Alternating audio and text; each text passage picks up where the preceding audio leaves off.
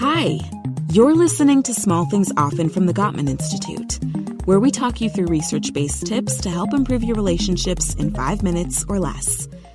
Today's tip is about compatibility. Oh my God, you are over the moon! You think you found the love of your life.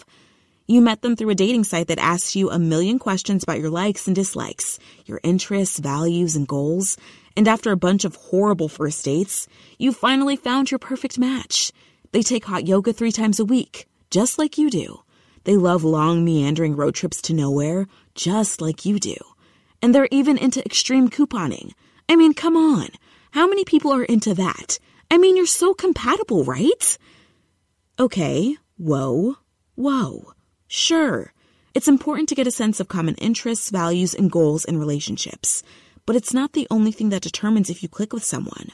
Research shows that the true indicators of compatibility are related to emotional intelligence, our ability to control and express our emotions, as well as to handle our relationships with empathy.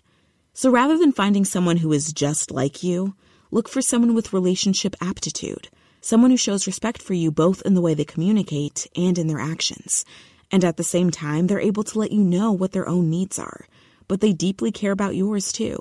And, very importantly, they're able to sustain intimacy and trust. So enjoy your long rides, your hot yoga classes, and extreme couponing together.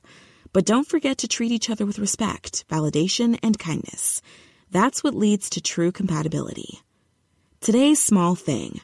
Take a look at your own life and find ways you can improve your relationship aptitude and really appreciate the good things you share in your relationship.